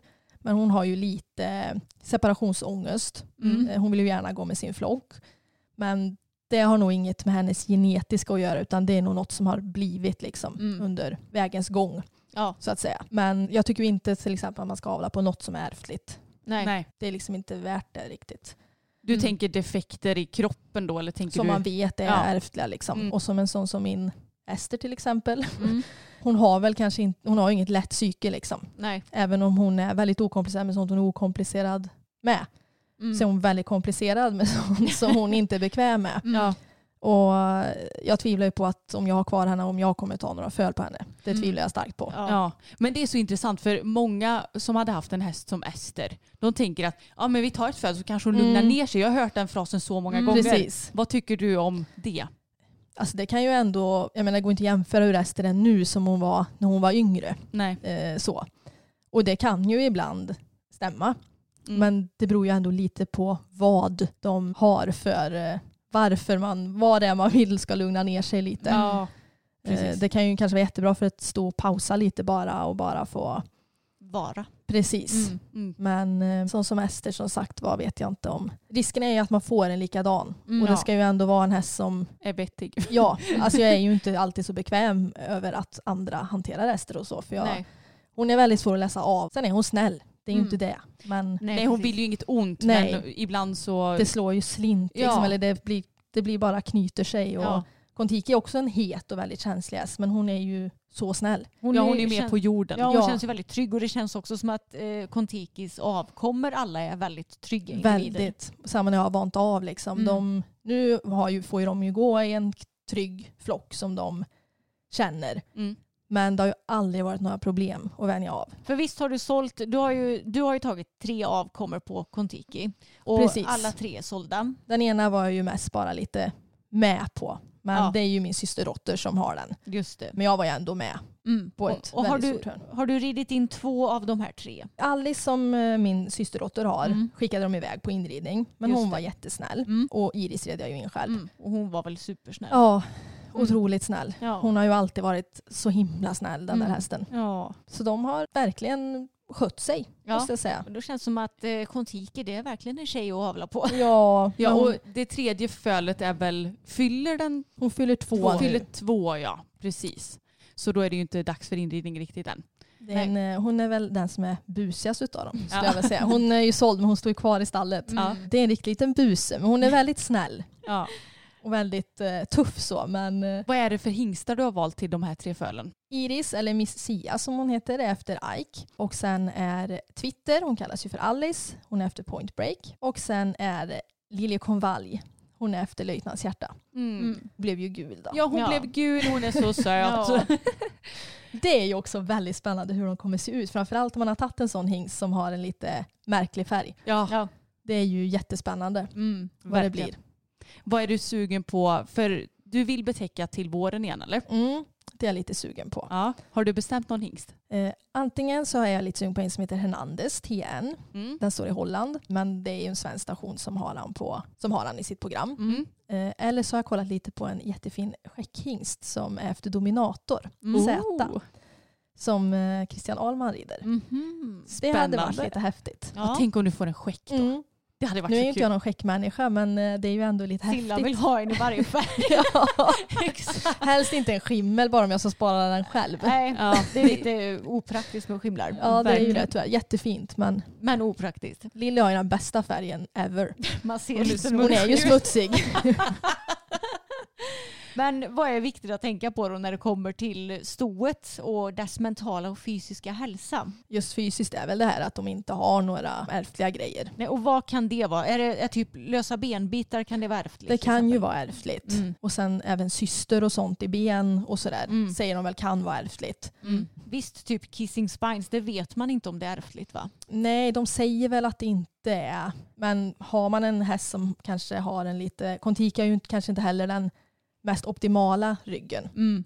Då kanske man också får titta lite på vad man väljer för hingst. Just det. Precis, man får välja hingst eh, och ta dens fördelar så förhoppningsvis blir Precis. Mm. Och som Kontiki som kanske inte har, hon har, har en lite svår mun när Mm. man red. Då kanske man inte väljer en hingst som ser ut att ha lite svår. Nej, då kanske, då kanske man inte tar den här, vad heter den här skimmen som hade så svår mun? Cornet Obolenski. Nej, precis. det hade inte varit någon toppmatch med Eh, och som Kontiki, jag hade ju inte tagit, eftersom hon är lite het och det, så hade jag ju kanske inte tagit en hingst som Nej. är för, och hon är skarp fast att hon är väldigt snäll. Ja. Men jag skulle ju kanske inte ta Dylan till exempel, som Mm. är pappa till Ester, för han lämnar ju skarpt. Det, är Ja, ju liksom, det vet man ju att han gör. Mm. Han är ju inte ens hingst längre. Nej. Jaha. Så att man får ändå försöka lite. Och svenska hingstar är ju oftast lite lättare att göra research på. Mm, Mm. Precis. Men Bella till exempel då som är inåtåad i fram. Är det något problem? Jo, det är ju samma som Contica har ju lite stora blaffiga hovar. Eh, jag kanske inte skulle välja en, det kan ju vara svårt att se, det är ju inte alltid som står med heller. Mm. Men oftast så står ju väldigt mycket med just Ja. med hingstarna. Mm. Men det med benställning ska man ju ändå kanske... Då får man välja någon som kompenserar Sen skulle ju förmodligen inte en hingst som är superinåtåad ens bli godkänd. Men Nej det är sant. Mm. Men ska man tänka lite tvärtom? Jag menar om Bella hon har lite inåtåd, ska vi tänka att vi ska ha en utåtåd och sen kanske jag inte skulle ta en... eh, Bella kanske man skulle vilja ha en med lite fullblod eller något som verkligen lättar En av. nätt, ja. Mm. För hon är ju mer eller mindre en ardenner i frampartiet. Hon är en ardenner fast med SVB-stam. Eller ja, holländsk. En ja, men det kan nog vara ett av de grövsta Halvbloden du har ja, sett. i frampartiet i alla Nej, det är fall. helt sjukt. Jag fattar inte. Jag fattar inte hur det har blivit. Nej.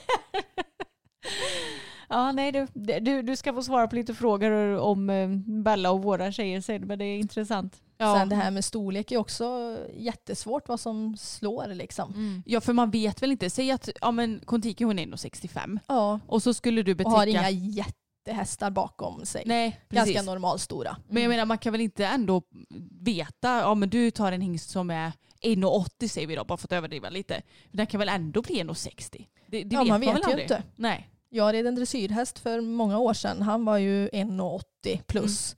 Hans mamma var väl typ 1,65 Mm. och pappan var 1,62. Åh, herregud. Så man vet ju aldrig Nej. riktigt Nej. vad som... Men man kan ju ändå titta, det brukar ju, vissa hingstar är ju kända för att lämna stort. Ja, och framförallt grovheten kanske man, Ja, beroende på vad man vill ha för någonting. Precis. Men hur går du tillväga när du väljer hingst då? ja man eh, tittar ju runt. Alltså bru- bruksprovet är ju alltid bra att titta lite på. Mm. Sen får man väl känna lite, ska man behålla något till sig själv? Vill man ha det väldigt säljbart? Och sen kan man ju googla runt lite. Det finns ju allt sån här golden cross liksom. Mm. Att det är vissa vissa som har blivit väldigt, väldigt bra Mm. med vissa stammar. Gillar du att ta typ så här hingstar som är up and coming eller tycker du det är mer nice när de är lite välkända redan? Egentligen är det ju lite kul tycker jag att ta något som sådär inte alla andra tar. Nej. Jag skulle ju inte vilja ta Magic Park till exempel. Nej. Han är ju Mm. jätte, men alla använder ju honom mer eller mindre. Ja. Det är ändå lite kul med något annorlunda. Mm. Även om Ike var väl hyfsat. Han var ju väldigt populär där Ja. ett tag. Mm. Nu är han ju såld till Marocko tror jag, eller ja, Mm. till marockanska Går, går han att eh, använda i avel längre? Tror inte det. Han Nej. är ju så fin. Ja, han är Så väldigt det var fin. tur att du han eh, Ja, det är ju honom. lite så känns det också här. De här lite yngre hingstarna, vill man ha något så ska man nog passa på lite. För Precis. Ja, man vet ju inte om de blir många sålda. stannar ju inte här. Det är samma point break. Han, det är ju jättekul. Han står ju spänn med er och kommer ju förmodligen matchat mot OS och sådär. Och det är ju Mm. superkul. Mm. Men de försvinner ju liksom. Ja. Mm. Han finns ju ändå lite doser fryst. Mm. Men eh, man ska nog ändå passa på lite så. Mm. Och sen får man gå på lite känsla. Vad Ja. man tycker. Ja. Mm. Men hur tänker man då? För jag menar, Kontiki har ju en stamtavla. Eller ja, Mm. det har ju alla som inte har okänt i passet. Liksom. Hur ska man tänka? För många hingstar är populära och finns liksom i många led och Mm. sådär. Kontiki är ju lite svår för hon är ju både contender och for pleasure. Ja. Det finns ju ändå i väldigt många Mm. eh, men jag tycker att det ska gå många led i. Det här med linjeavel är väl inget som jag... Nej, det vill man ju inte hålla på med. Nej. Men hur, om du tänker eh, contender till exempel, då tar vi då. Vart finns han i Kontiks led? I vilket led? Han är ju farfar till henne. Ja. Morfar. Morfar, så då blir det andra led va? Helst vill Tänker man ju inte ha med honom alls Nej, precis. på hingsten. Nej, för då, hur matchar man sånt där? Finns det några regler?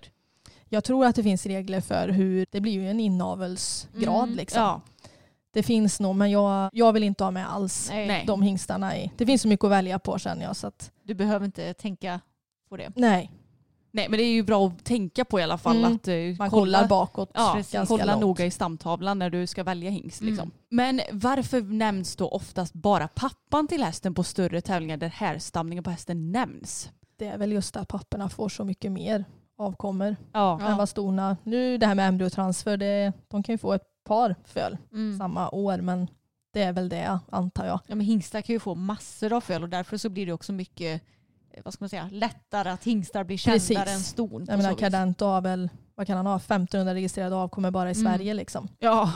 Så det är väl därför man, jag mig att det är därför man väl nämner liksom Mm, pappan för att det är lättast också att göra lite research på. precis. Det är ju den andra vill använda, Mm, exakt. eller vad Men, man ska säga. ja, men med det sagt så är ju stoet fortfarande lika viktigt. Ja, jätteviktigt. Bara Ja. det att det är inte kanske lika lätt att ja, stoet blir känt som pappa. Nej, Det är en sak med typ butterfly flip till exempel. ja, inte alla precis. hästar som är som nej det är ju inte det.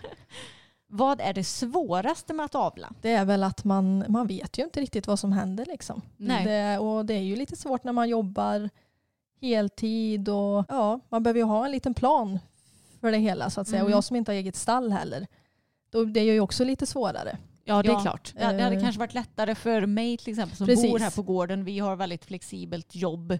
Så det hade inte- kanske inte krävts riktigt lika mycket planering och stress som Nej. för dig till exempel. Precis. Och det ska finnas plats i det stallet. Man och de som äger stallet ska ju vara med på att man, det blir ju ändå liksom lite problem Mm. och man vet inte, och vissa föl håller sig inte in i hagen och det blir liksom, men svårast vet jag faktiskt inte. Nej. Nej, Men det är kanske just det att Man vet behöver ju inte vad man får Nej. liksom. nej. Det, ovissheten och det är väl svår. det som är, som är charmen. Med. Ja. Mm, precis. Men vad är det jobbigaste med att avla då? Är det kanske det här med planering och... Ja, Mm. och kanske det här att man tror också att när fölet väl är ute så kan man pusta ut och få sovmorgon. Och, men så är det ju inte riktigt. Nej. Det är väl inte förrän de är kanske en månad, en och en halv man känner ändå att Nu är det lite mer självgående. Mm. precis och de är lite starka och har fått Mm. lite immunförsvar. Och Mm. Ja, precis.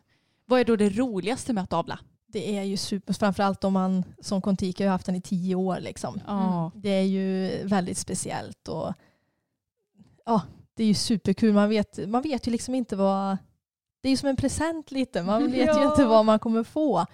Och man har ju längtat efter den här så länge och man har bestämt vilken hingst och, Jag tänker vad mycket jobb det ja, är. och vad mycket förväntningar. Och, Och så får man se dem växa upp Ja. sen och bli till egna individer. precis, just det här när de, det är väl som med barn antar jag, de, kanske inte är så Nu får nog en häst kanske en utvecklad personligt lite tidigare än vad ett barn får.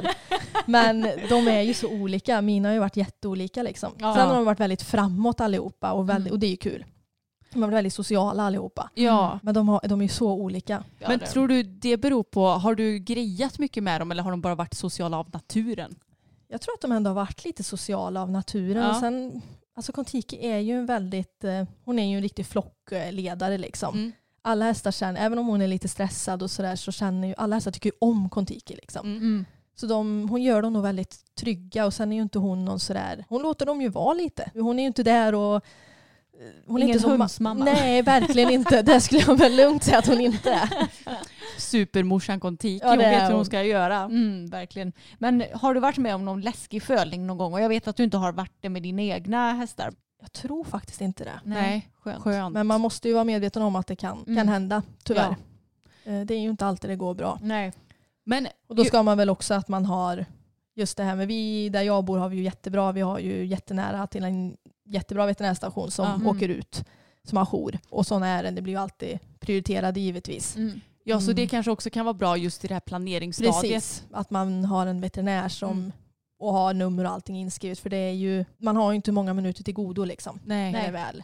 Och som min Ester, nu har inte jag fått upp henne själv, men eh, hon är ju född med red bag delivery.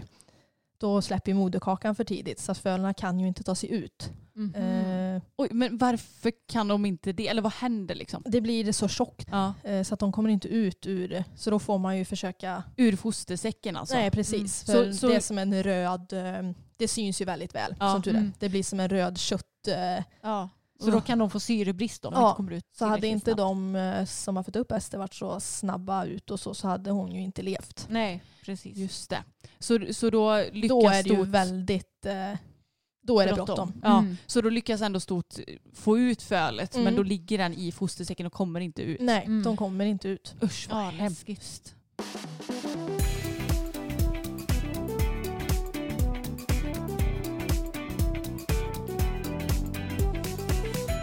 Av de som du har avlat fram, har du något favoritföl? Iris är väl eh, lite favorit eftersom hon var först och hon är ju ändå nu är hon ju såld men hon blir ju ändå fem nu vid årsskiftet så hon har Mm, ändå mm. börjat göra lite och jag red in henne. Och, men sen är ju Lilly, eller Lilly Konvalj, hon är ju ändå lite speciell. Just för att hon har den där roliga färgen och ja, men hon är lite speciell. Men Ja. hon har ändå lite attityd. Ja, det har hon. Mm. Hon är väldigt, Iris var ju väldigt liksom, försiktig och väldigt sådär men Mm. Lilly hon har ju bara kört ända sedan hon var hon föltuggar ju liksom inte ens för de större hästarna Nej. när hon var utan det. Hon bara, jag är här. ja, Ja. Hon har världens självförtroende. ja, hon har självförtroende. Mm. Nu har ju du bara fått storföl. Mm. Men vad tror du är eh, vad ska man säga, mest populärt att få? Sto eller hingstföl? Och jag tänker typ när man ska sälja fölet sen. Jag tror det är sto. Mm. Jag tror att ston är lättare. Mm. Just för att man kan avla om Ja, det är ju det som är väldigt skönt med Mm. ston. Ja, och Att med man- hingstar då är det å- åt, ännu en grej man behöver göra. Du behöver ju Kastrera. Ja, precis. Kastrera dem så Och småningom de är också. ju, många hingstar är ju, nu har ju inte jag haft några hingstföl men det är ju lite skillnad. Mm. De är ju lite kaxigare och lite oftast. Ja, Mm. det är klart. Kontiki hon eh, prenumererar på ston. Hon har bara fått ston.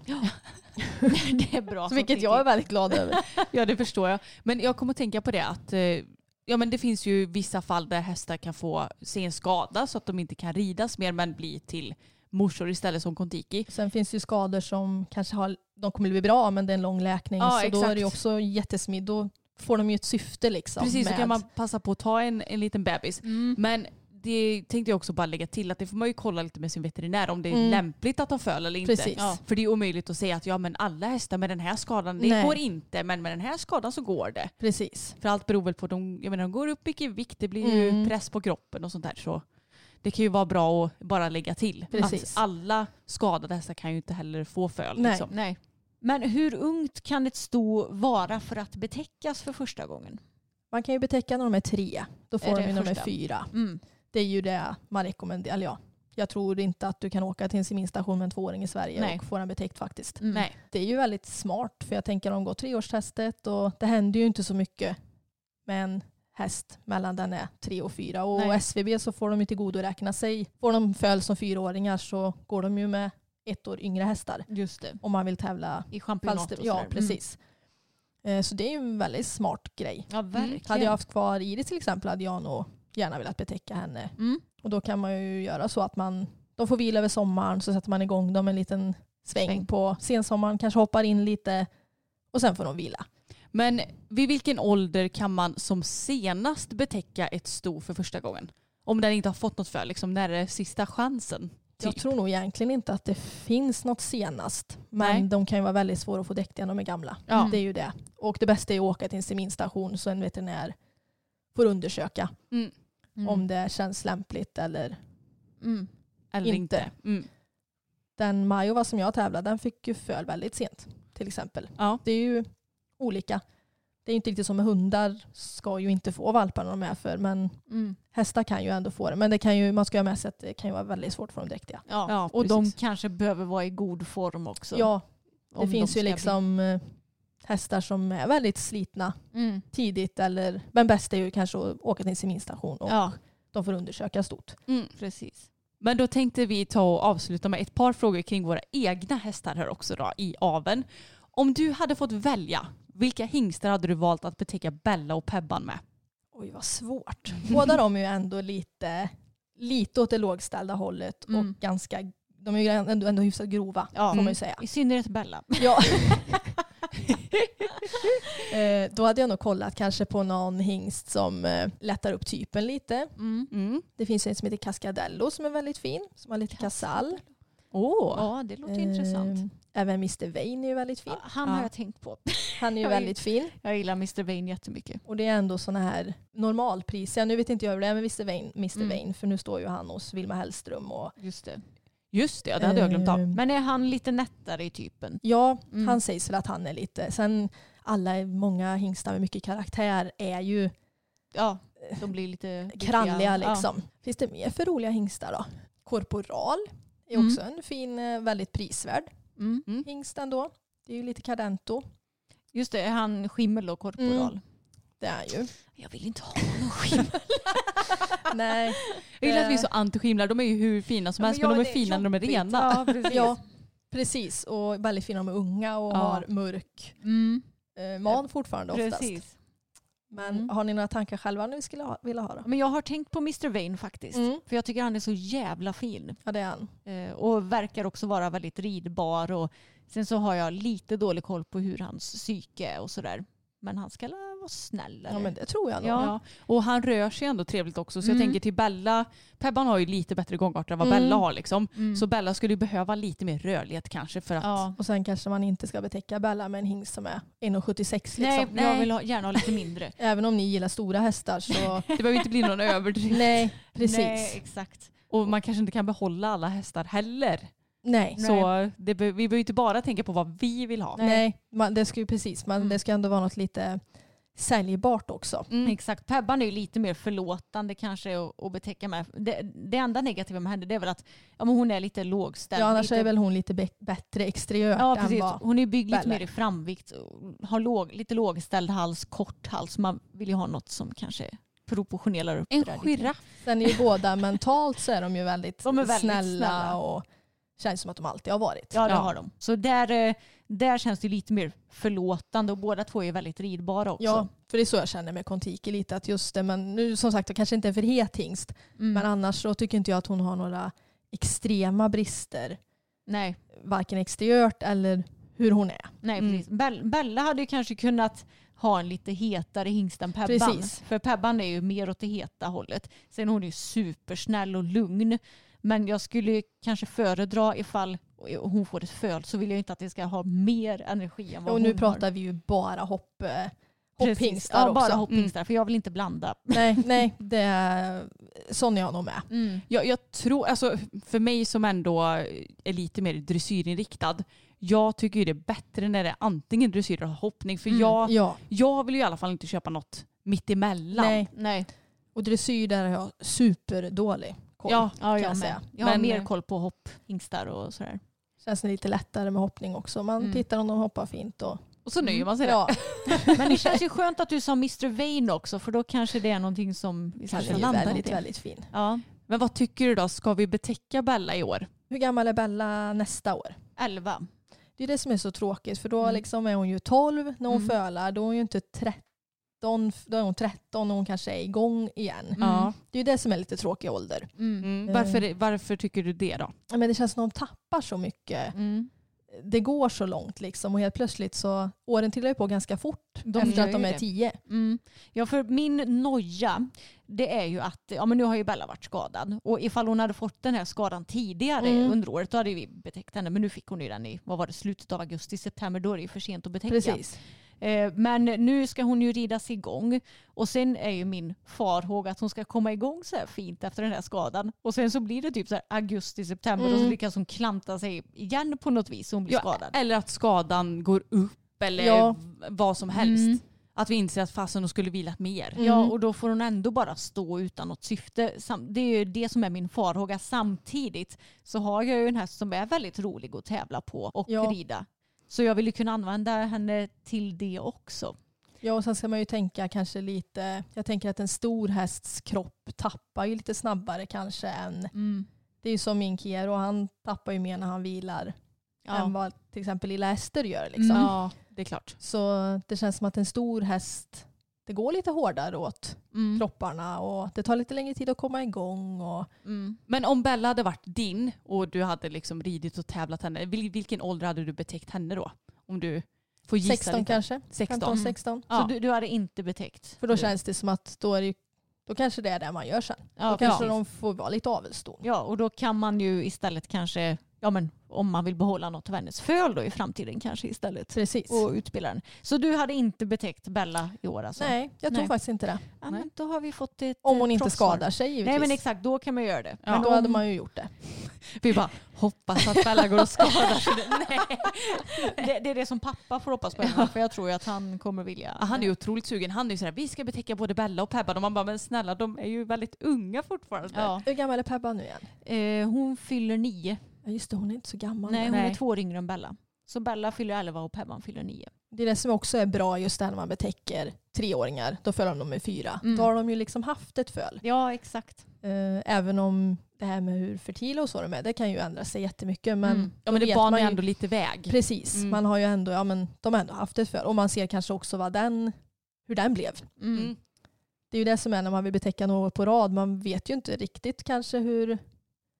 Det kan ju vara hästar som är jättesnälla men superjobbiga att rida in. Ja. Eller, ja, man vet ju inte. Nej, Och de ändrar ju sig givetvis. precis. Det är ju som treåringar är ju oftast i regel väldigt snälla. Mm. Men sen kan det ju komma lite åsikter. Ja, jag har hört någonstans att det är när hästar är typ så här fem, sex som man börjar se deras så här riktiga jo, det personligheter. stämmer nog ändå. Mm, det gör det. Tror det är jag. lite intressant. Men sen vet man, en sån som Ester som är eh, ganska jobbig. Hon var ju dundersnäll att rida in. Ja. Ja för Ja. det gjorde du va? Ja, jag har ju aldrig ridit in någon snällare häst tror jag inte. Nej. Hon bara liksom, ha, ut i skogen och ja. Men det är också, ska man behålla så ska man ju kanske också ha lite plan för, ska man rida in själv och Mm. vill man visa och ja. Ja. Mm. Det finns mycket att tänka på. Det kan vi ju sammanfatta hela Ja. det här avsnittet med. Men Mm. som sagt var, det är ju, de är ju lite, det är ju lite tråkigt fram tills de är, det händer ju inte så mycket fram tills de är tre egentligen. Nej. Så, eh, men det går fort. Man Ja. tänker att, eh, ha, nej, nu, det är långt kvar tills jag ska rida och men helt plötsligt så Är det dags? är de två och ett halvt Ja. och det är dags att börja och så Mm. blir man nästan lite stressad istället. Ja, nej, men det här har varit ett så intressant avsnitt tycker jag. Och jag personligen har lärt mig mycket, speciellt så här, hur hela processen går till. Och det känns skönt att om det är någonting så har ju vi dig att rådfråga. Ja, Och, lite i alla fall. ja, kanske. och väldigt snällt att du har eh, hjälpt oss lite med det här hur vi ska tänka med Bella också till exempel. Mm. Det, var, det var nyttigt får jag säga. Ja, tusen tack för att du kom hit Silan. ja, tack. Ja men det var allt för det här avsnittet. Tusen tack för att ni har lyssnat. Glöm nu inte bort att prenumerera på vår YouTube-kanal. Vi, ni hittar ju egentligen alla lämpliga länkar i beskrivningen till avsnittet. Det gör ni och glöm inte bort att följa oss på Instagram också där vi heter systrarna Elfstrand. Ha det bäst hörni så hörs vi igen nästa vecka. Det gör vi. Hej då! Hej då! Planning for your next trip? Elevate your travel style with Quince. Quince has all the jet setting essentials you'll want for your next getaway, like European linen, premium luggage options, buttery soft Italian leather bags, and so much more. And is all priced at 50 to 80% less than similar brands. Plus, Quince only works with factories that use safe and ethical manufacturing practices. Pack your bags with high-quality essentials you'll be wearing for vacations to come with Quince. Go to quince.com slash pack for free shipping and 365-day returns. This message comes from BOF sponsor eBay. You'll know real when you get it. It'll say eBay Authenticity Guarantee. And you'll feel it. Maybe it's a head turning handbag, a watch that says it all, jewelry that makes you look like the gem, or sneakers and streetwear so fresh every step feels fly. eBay gets it. So look for the blue check mark next to that thing you love and be confident that every inch, stitch, sole, and logo is checked by experts. With eBay Authenticity Guarantee, you can trust that feeling of real is always in reach. Ensure your next purchase is the real deal. Visit eBay.com for terms.